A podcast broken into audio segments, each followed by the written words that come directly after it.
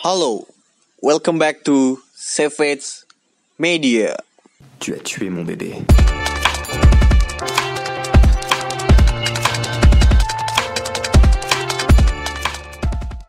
Ya, balik lagi sama gue Fikri di Savage Football Podcast.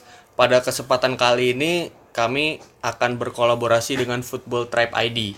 Di sini gue sudah bersama dengan dengan Joyo Eh, Steven ya dan Kevin seperti biasa. Ya, eh, di sini kita bakal ngobrolin atau ngobrol-ngobrol soal cara atau metode membuat pembahasan baik itu kayak pertandingan atau pemain gitu, baik luar maupun lokal. Sebenarnya di sini kami bukan bermaksud untuk menggurui tapi bermaksud untuk sharing-sharing aja siapa tahu dari kalian semua ada yang ingin apa rutin untuk menulis pembahasan mengenai sepak bola kan jadi bisa tahu apa sih kolam mana kira-kira yang bisa dijajaki pertama-tama. Jadi materi pertama yang akan kita bahas di sini adalah nggak perlu jauh-jauh dulu. Kita bakal nanya kilas balik berdirinya Football Trap ID nih. Kira eh, mulainya gimana? Kan pendengar Savage Football pastinya belum pada banyak yang belum tahu, ada yang udah tahu gitu. sejarahnya dulu berarti Iya. sejarah lahirnya Football Tribe Indonesia ya. Jadi Football Tribe itu sebuah media multinasional ya, media sepak bola multinasional yang pusatnya tuh di Jepang. Hmm. Mereka berdiri tahun Januari 2017 itu pertama di Jepang dan waktu itu mereka bikin cabang bersamaan di Asia Tenggara, salah satunya Indonesia. Edisi lain ada kayak Malaysia, Thailand, Vietnam, terus ada dari Iran Arab eh, Iran Arab di Timur Tengah gitu. Nah, kita mulai beroperasi di Indonesia tuh tahun eh bulan Februari 2017. Jadi cuma selisih satu bulan setelah Jepang buka. Pertama kita mulai cuma dengan tiga penulis, tiga penulis, satu editor, satu webmaster, satu desain grafis. Habis itu berkembang karena permintaan naskah juga semakin banyak, pembaca kita juga tambah banyak, kita nambah penulis dan terakhir paling banyak kita punya 8 penulis. Itu Paling banyak. Hmm, paling banyak 8 di Piala Dunia 2018. Wih, mantap. Cari pasar itu. Ini eh, mulanya pertama-tama dari media apa? Kan kalau kita kan pertama buat dari Line. Kalau Iya. Football Trip ID mulai pertama dari mana? Langsung dari website. Langsung dari website. Langsung dari website. Baru berkembang ke kayak Instagram dan Twitter. Iya. Instagramnya ada juga kan? Ada juga Iya, Instagramnya. Udah follow kan ya? Udah, udah. Kalau kalau yang personalnya udah. kalau akun personal ya. Eh, berarti ada lagi yang apa pengen diobrolin ini tentang kilas baliknya football trip kayak misalnya eh, pengalaman paling apa namanya paling berkesan nih selama berdirinya itu kayak misalnya nganalisa atau ngebahas soal apa Paling berkesan kalau menurut saya sih waktu kita kerja di Piala Dunia ya. Karena Piala Dunia itu kan satu bulan full match, apalagi penyisian grup tiap hari ada, tiap dari malam sampai subuh itu ada, dan target kita sangat tinggi sekali waktu Piala Dunia itu. Alhamdulillah akhirnya kita bisa mencapai target, cuman sayangnya ada berita buruk juga di situ. Habis Piala Dunia itu investor utama kita cabut, oh dan setelah itu media kita kolaps media kita kolaps banyak pelepasan karyawan banyak pe- pengefisiensi aset gitu. Jadi football trap yang dulu tahun 2017 2018 itu beda banget sama yang sekarang. Sekarang kita cuma ngejalanin ya nggak nggak sampai separohnya jumlah karyawan dulu gitu. Oh iya. Gue boleh nanya nggak? Boleh boleh. Silakan. gue pengen nanya kenapa sih eh, tujuan latar belakangnya kayak eh, di Jepang bikin terus tiba-tiba Indonesia mau bikin apakah untuk ngedukasi orang Indonesia lebih lanjut atau gimana waktu itu CEO pusat kita ambisinya mau membuat satu media sepak bola independen di Asia hmm. Jadi dia mau mencengkram Asia Tenggara lewat Indonesia, Malaysia, Vietnam, Thailand, Asia Barat, sam Asia Barat tuh Iran, Arab Saudi, terus sama Asia Timur. Dia punya Jepang satu. Oh Jepang, sama Korea. Iya. Iya. Eh, berarti kita lanjut ke materi berikutnya. Kira-kira gimana sih caranya menganalisa sepak bola gitu? Dari kita masing-masing aja kan. eh, kalau misalnya kita lihat salah satu media lah, gua nggak usah sebut nama, itu kan biasanya tulisannya baku banget tuh. Iya. Tulisannya baku banget terus ada istilah-istilah yang menurut gua eh, kalau pembaca awam itu nggak nggak nggak mungkin nyampe lah gitu itu menurut kalian harus nggak sih menga- apa menganalisa itu pakai bahasa yang baku atau bisa pakai bahasa sehari-hari biar gampang dimengerti atau bagaimana? Kalau bahasa lebih balik lagi ke kita sih. Karena kan untuk nulis itu kan pasti punya background. Eh, setiap orang bisa nulis. Hmm, Tapi betul. yang bikin tulisannya dia dalam tanda kutip berwarna itu backgroundnya dia. karakter masing-masing karakter masing-masing dan itu juga pasti diasah Hmm. kalau kita di football eh, football tribe dulu ada yang namanya dulu di 2018 sebelum saya gabung sama football tribe itu ada namanya football tribe academy. Oh gitu. Jadi memang dari pusat program dari pusat kita dibimbing nih ca- eh, penulis-penulis dicari eh, kirim email sama hasil tulisan terus kita digembleng sekitar ya sekitar 2-3 bulan atau lebih kalau nggak salah tuh sebelum sampai sebelum Piala Dunia untuk eh, bikin tulisan progres terus. Itu konsisten bikin terus gitu? Ya itu konsisten bikin terus. Jadi kita mulai awalnya gimana caranya? Satu bikin eh, berita nasional. Terus cara bikin berita luar negeri. Itu treatmentnya tuh udah beda. Terus gimana caranya kita bikin soft news hard news itu juga treatmentnya udah beda. Gimana caranya waktu eh, kita waktu itu sempat di antara teman-teman yang di akademi itu ditantang misalnya sama editor kita yang dulu eh, coba lu bikin eh, review pertandingan Piala Dunia 5 menit setelah eh, peluit dibunyiin peluit akhir dibunyiin itu udah tuh udah harus, Udah harus dikirim. kelar? udah harus Oh, kelar. iya. jadi emang kerjanya eh, dan itu juga nggak boleh mentah hard news misalnya ini skornya segini terus yang Iya. nyetak gol ini jalan pertandingan gini enggak tapi kita bikin dari awal tuh Hmm. Iya, harus udah prepare dulu betul harus ada ulasannya kayak misalnya siapa yang lebih mendominasi di situ harus dijabarin iya jabarin dan tantangannya di situ selain ketepatan Hmm. kecepatan juga terus isi isinya tuh sesuai nggak Hmm. jadi pembaca masih bisa enak Iya. Oh, melihatnya. itu. Iya, jadi ini kan apa? Kita bahas ini kan kayaknya bakal bermanfaat banget nih buat yang pengen belajar atau mulai untuk nulis soal sepak bola. Ini juga ada kaitannya ke materi ketiga yang akan kita bahas, yaitu kan banyak banget orang yang suka bilang eh lu emang siapa sih? Lu pelatih. Emang lu pesepak bola? Kok lu bisa nulis soal sepak bola? Lu emang tahu apa gitu? Menurut kalian dari football trip emang harus ya jadi pelatih atau pemain sepak bola pro dulu baru boleh nulis? sebenarnya nggak perlu harus jadi pelatih atau punya apa ya lisensi lisensi atau semacam orang berkecimpung langsung di sepak bola kita pun sebagai penonton supporter itu kan juga karena kita nonton sepak bola juga ya artinya kan pemahaman kita juga udah punya cukup pemahaman buat menganalisis buat melihat fenomena apa yang terjadi terutama di dalam lapangan ya. Dan walaupun sebagai supporter atau penonton kita mungkin secara teknikal nggak terlalu bagus pembahasan dengan pelatih tapi kan kita bisa membingkai analisa itu dengan pemahaman yang sama-sama dipahami supporter.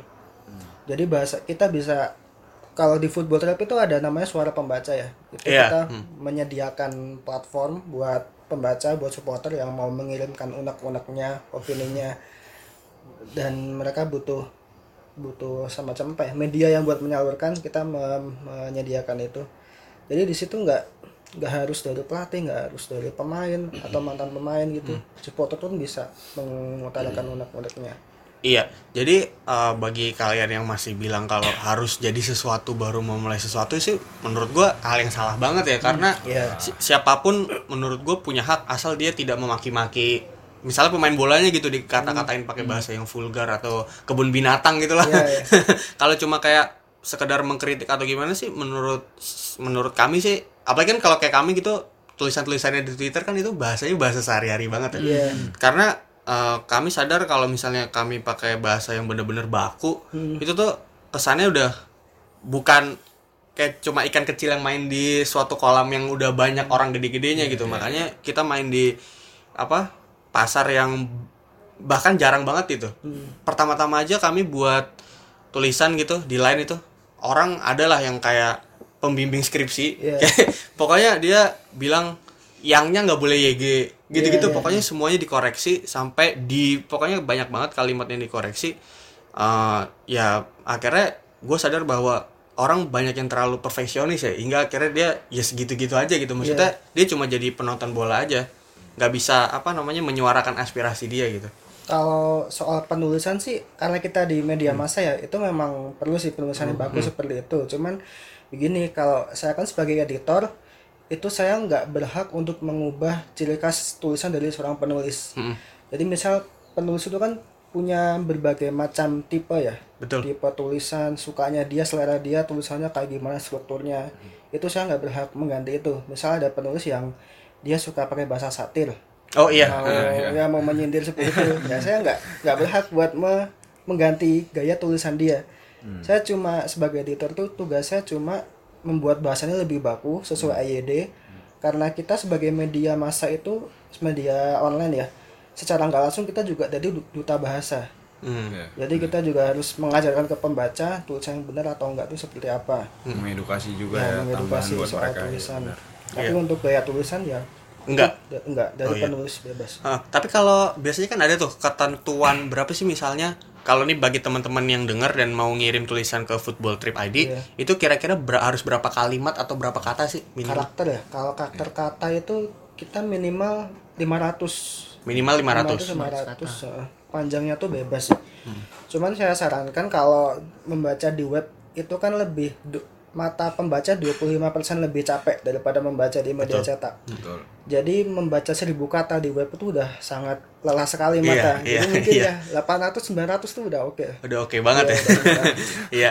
ah, Iya. biasanya Ini kadang penulis itu suka bingung kapan dia nulis dan dia bingung kapan dia berhenti iya. kalau saya betul. lemahnya di situ jujur Ah, aja ah. biasanya sih kalau yang ngomong seribu kata tuh nyindir sini nih. Saya gitu. Kadang orang tuh eh, aduh mau nulis apa nih pertama itu? Susahnya itu. Terus ketika dia udah nulis akan orang akan kasihkan nulis. Betul. mungkin gini kalau buat teman-teman pendengar eh, nggak apa itu latihan aja dulu.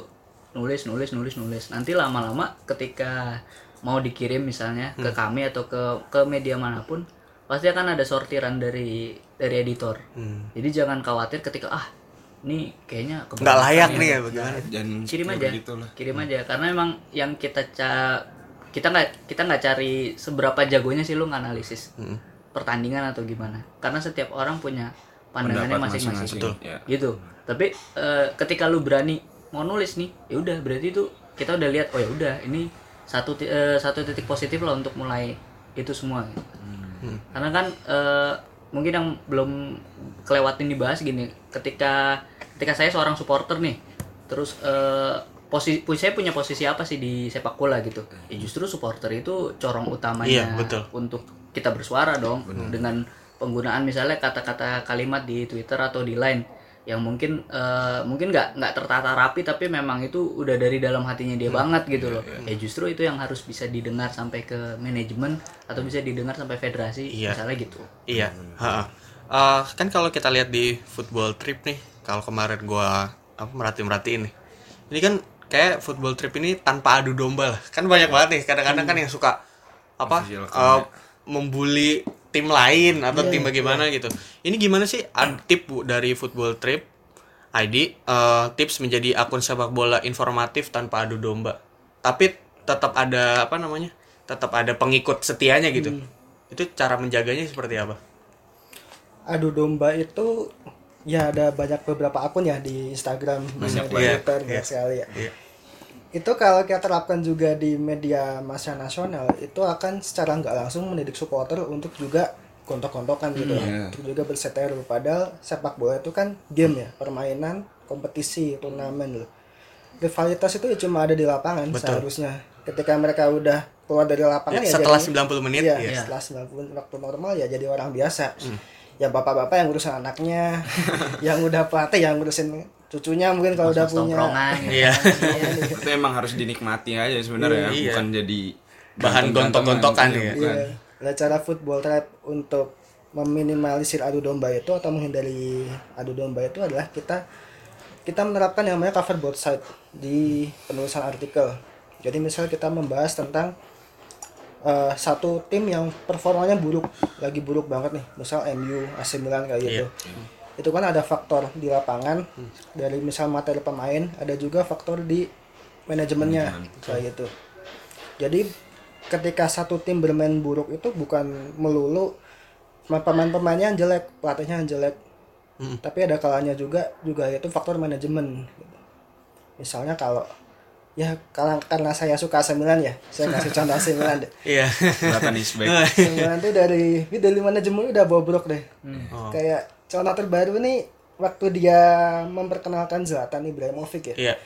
Zlatan tuh dibeli gratis cuma di kontrak jangka pendek 6 bulan Hmm. tapi di sosmednya AC Milan di Instagram Twitter itu seakan-akan mereka baru beli pemain seharga 100 juta euro Terlalu disambut. tiap Iya, hari iya, tuh ada iya. kompilasi gol kompilasi assist itu tuh aduh lebay banget Eh, banget Lebay itu. banget. Iya. Zlatan yang kamu beli di umur 38 gitu loh. Ah. Habis main di MLS. Kamu datangkan cuma buat jangka pendek. Ngapain sampai Iya. segitu-gitu. Ini berbeda dengan Zlatan yang waktu itu pernah didatangin Nah, dari iya, Barcelona jelas, itu. jelas. itu iya. Iya. Kalau kalau mamanya waktu itu sih pas banget ya. Iya. Cuman 2010 kan udah belum ada Instagram kayaknya. Iya, Nah, Iya, sayangnya itu ya. Iya. Iya. Eh, ini berarti setuju nggak sih? Maksudnya performa dari pemain pun bisa benar-benar terganggu gara-gara impact dari sepak apa media sosial sendiri gitu. Setuju banget iya. Jadi kalau misalnya eh, paling gampang ini deh banyak yang banyak yang kenal istilah star syndrome tuh. Iya. Itu eh, ketika seorang pemain tuh bener-bener udah oh udah nih udah di titik karir nih gue udah di tim gede. Habis itu eh, banyak orang ngelihat ke gua gitu.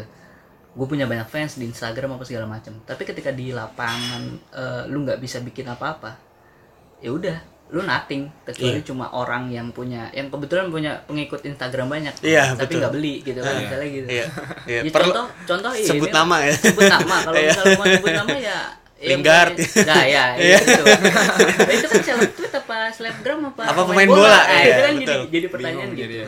Dia kan YouTuber. Nah, Apa YouTuber. iya, youtuber ya iya. atau youtuber ya. kita kan nggak tahu selama Iya. ini tapi emang balik lagi ke pemain kalau misalnya dia punya star syndrome terus gimana cara ngatasin Hmm. ngatasin itu bisa nggak dia bangkit dari misalnya ah ini cuma bisa jago dribbling apa segala macam bisa nggak lu cetak gol? Tapi kan Lingard selama semusim ini nol assist nol gol. Hmm. Iya, sayangnya itu. iya, sayangnya itu. bisa nggak nih dia selesai musim dingin ini untuk ngebuktiin performa? Kalau gua tuh masih bisa jadi salah satu aset berharga buat timnas Inggris.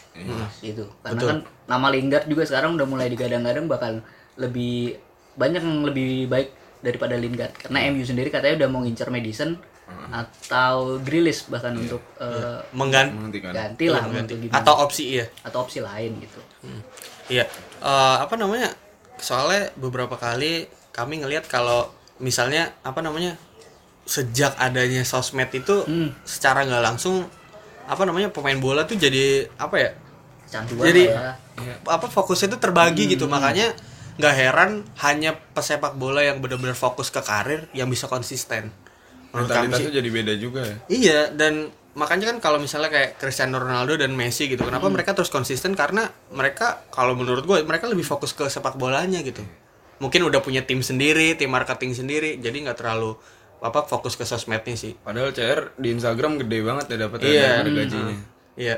Eh, selanjutnya materi selanjutnya ini sebenarnya tadi udah udah udah kita bahas Beberapa sih. beberapa ya kalau dari football trip sendiri ada nggak tips untuk mulai nulis nulis soal Kalau sepak Bola masih banyak yang takut-takut nulis gitu. Mm. paling nggak gini mungkin eh, sembari penutup nih eh, kita tuh dikasih kita nggak usah dulu pakai sekarang kan emang zaman mudah internet apa segala macem Iya. jadi kita udah bisa mulai cari analisis data pemain ada wise code apa segala macem Hmm. ada stat di mana gitu Lu kalau misalnya mau cari soal transfer ada transfer market apa segala macem itu yang nggak dipunya penulis-penulis zaman dulu tapi kenapa penulis zaman dulu tuh mungkin hasil tulisannya bisa lebih statis apa gimana karena mereka mulai dari hati betul Pertama, pertama itu aja dulu, mulai dari hati. Apa keresahan lu buat tim?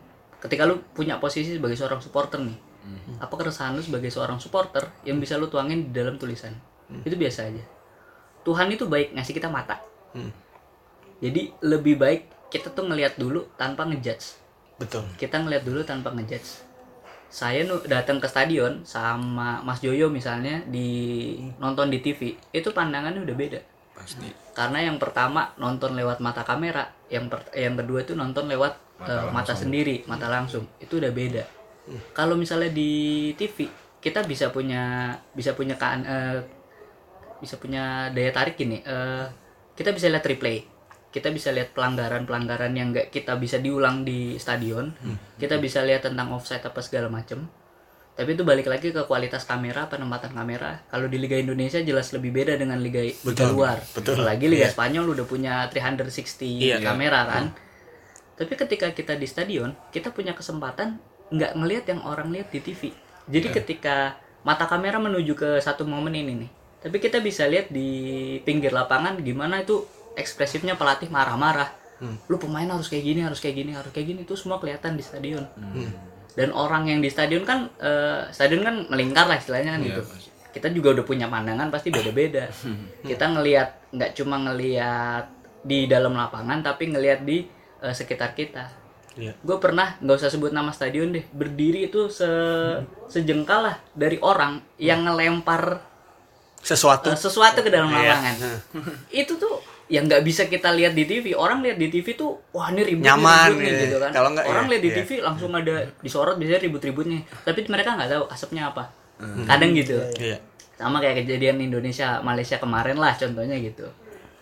Jadi eh, ketika lu udah mulai eh, lu mau nulis entah lu nonton di stadion entah lu hanya dari TV itu pasti warnanya akan beda. Gitu. Jadi mulailah nulis dari hati. Kalau misalnya eh, bener apa enggaknya kalimat yang bilang, itu urusan editor Oh, gitu. Saya sih gitu begitu. Oh iya. Heeh. Ini jadi kami kemarin ngelempar pertanyaan ke teman-teman di line nih. Ada cuma ada tiga pertanyaan yang kami pilih. Ini yang pertama dari Dharma Kusuma, bagaimana cara menganalisa pertandingan yang terjadinya suatu comeback? Kan lagi musim comeback nih, ya kan? Musim comeback. Oh, gitu. ini comeback hasil skor atau skor, skor, skor, kayak skor. misalnya Champions League lah, Iya. PSG Barcelona, Barcelona Roma, Barcelona Liverpool. Hmm, Itu iya. itu kalau kenapa sih bisa terjadinya suatu comeback padahal taktik tidak ada yang berubah gitu. Hmm, Kira-kira ada jawaban dari Football Trip mengenai itu situasi seperti itu? Comeback ngeselin ya kalau buat penulis ya. Iya, Apalagi gol-gol menit akhir tuh. yang nggak bisa diprediksi ya? Karena otomatis merubah alur tulisan dari awal sampai akhir. Iya Jadi betul, gitu. Betul. Heeh. kalau untuk analisis sih kita mainnya ini bukan analisis secara taktikal ya di football rap itu. Jadi kita lebih membuat artikel tentang figur pemain misalnya siapa sih yang jadi pahlawan kayak Roma waktu Barca kan pahlawannya Manolas, Manolas, ya. iya. Manolas.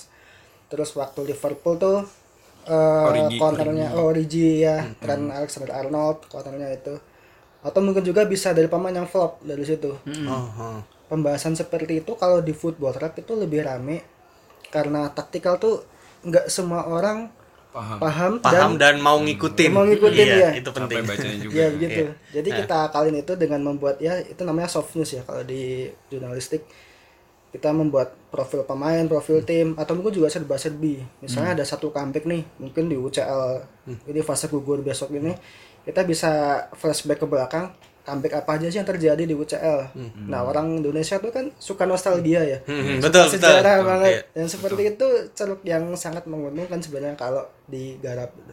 Oh iya. Dan mungkin biasanya mungkin justru di pemain yang flop atau pemain yang jadi hero di situ yaitu kuncinya comeback di situ. Taktik mungkin nggak berubah, tapi ketika pemain itu masuk atau pemain itu bikin satu kesalahan dikit, ya di situ comeback terjadi itu di situ. Keajaibannya comeback di dia mungkin. Iya. Nah, ini pertanyaan kedua dari Rizuki Eru. Apakah faktor luck patut dimasukkan dalam analisa pertandingan? Faktor luck itu bisa banget ya karena iya. Liverpool. Kan ada memenya tuh Liverpool Par Liverpool. whatever Liverpool won. Iya. Nah, lu itu juga kadang gini eh, tapi kemarin Klopp juga baru-baru ini juga banyak bah- banyak bahas soal VAR gitu. Kalau faktor luck sebenarnya mau dibahasnya apa dulu nih? Luck dari pemain misalnya kayak tadi flop atau enggaknya itu kan itu kan luck. Tapi ketika kita bikin analisis ya itu jadi sesuatu yang bukan sesuatu yang dihindari tapi justru itu jadi sesuatu yang unik gitu karena eh, ya bisa aja sih karena setiap orang juga nggak cuma pesepak bola setiap orang pasti pernah ngerasain satu saat di mana gue beruntung banget nih Iya. bisa punya momen kayak gini Iya, iya. ya itu justru yang yang nggak nggak akan terduga kalau misalnya diomongin soal comeback ya itu sa- salah satu ke- keajaiban comeback ya di luck di luck juga ya. Iya. jadi ya udah nikmatin aja luck yang sekarang dan itu justru entah mau dijadikan kritik atau enggak ya ya nikmatilah sekali lagi Iya. Ini yang terakhir dari Zikri Elm. Adakah cara untuk menganalisa faktor super sub terhadap moral dan psikis pemain di lapangan. Dan teknik analisanya gimana? Kalau misalnya ini kan tiba-tiba ada pemain yang eh, dia masuk langsung ngasih impact hat trick gitu, atau kayak Ole lah dulu waktu zaman dia masih main gitu, itu kayak gimana? super sub itu kan dia menjadi super sub itu bisa satu waktu dia masuk itu bisa langsung mengangkat psikis pemain. Jadi pemain di lapangan itu mereka kan butuh semacam figur yang bisa diandalkan gitu loh, yang memberi rasa aman lah. Misal ketika tim lagi deadlock, mereka satu lapangan bener-bener nggak tahu harus ngapain lagi buat nyekor gitu. Tiba-tiba ada pemain masuk super sub dan itu tuh bisa menambah kepercayaan diri mereka gitu loh. Oh kita oleh masuk misalnya waktu jadi pemain ya. Wah oleh masuk nih kita yakin bisa nyekor. Siapa lagi super sub ya? Cicarito mungkin ya. Iya, Cicarito Cicarito masuk. sih. Nah, seperti itu. Jadi memang kalau dari segi taktikal pastinya pelatih punya preferensi tersendiri Betul. ya. Tapi kalau saya lihat dari sisi pemain ya mereka butuh memang butuh itu buat mengangkat moral mereka ketika super sub masuk. Iya. ya mungkin Steve? kadang kalau misalnya nggak usah super sub deh setiap pemain kan punya perannya masing-masing Betul. kadang ada pemain yang memang cuma eh cuma sampai menit 75 ya lu udah bisa kon- konstannya di sini nih pelatih biasanya udah tahu kalau misalnya dia habis di menit 75 atau misalnya habis di menit 60 butuh butuh penyegaran butuh satu pemain emang yang yang akhirnya dikasih tem apa dikasih title super sub. Tapi kalau misalnya kita mau analisa satu pe- pemain ini si super sub ini kita lebih baik kalau misalnya mau fair lihat dia main 4 sampai 5 pertandingan dulu. Misalnya gitu 4 sampai 5 pertandingan dia starter atau enggak starter nih. Terus ketika dia dia di starter kok malah flop gitu oh ya udah berarti emang nih orang cocoknya main 15 menit terakhir gitu Kayak Pak Kualitas Cer ya. Iya, iya, kayak ka- iya. kayak gitu misalnya. Beda kalau misalnya kita mau nganalisis eh, Park Jisung aja. Kan dia punya stamina yang memang kuat terus sampai di pernah ada orang bilang paru-parunya tiga segala macam gitu kan. Ya karena eh, dia punya power ya di strength-nya dia, dia punya power di stamina-nya dia, di endurance-nya dia. Jadi kan orang pasti bakal tahu oh ini di lima pertandingan dia dia konstan main eh, 90, 90 menit, menit. misalnya kayak gitu. Kayak di Liga 1 sekarang ada Kei Hirose itu yang dari Persela Lamongan. nggak pernah diganti 90 menit dari awal sampai akhir musim tuh selalu konstan. Ya, ini justru orang-orang yang kayak gini gimana caranya kita eh, kita kalau mau fair sama yang dikasih embel-embel super sub kasih lihat dia main dulu 4 sampai 5 pertandingan. Kalau misalnya memang dia nggak bisa main dari awal atau memang performanya gitu-gitu ya dari awal, ya berarti dia emang cocok dibutuhkan di 15 menit terakhir entah sebagai penyelamat atau justru kadang dia masuk bikin blunder. Oh, iya, iya. biasanya gitu. Iya, iya, biasanya iya. gitu 15 menit terakhir gue butuh gol, lu malah bikin bunuh diri kan gitu.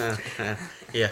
Eh, mungkin itu aja yang sudah kita bahas di episode ini. Mungkin siapa tahu bila berkenan football trip mau di apa episode-episode lainnya Boleh, nantinya. boleh. Iya. Boleh banget Kalau ya. Iya. pendengar yang punya kesempatan mau bikin kirim suara pembaca, boleh banget. Iya iya iya. Kalau apa webnya atau twitternya silahkan diomongin.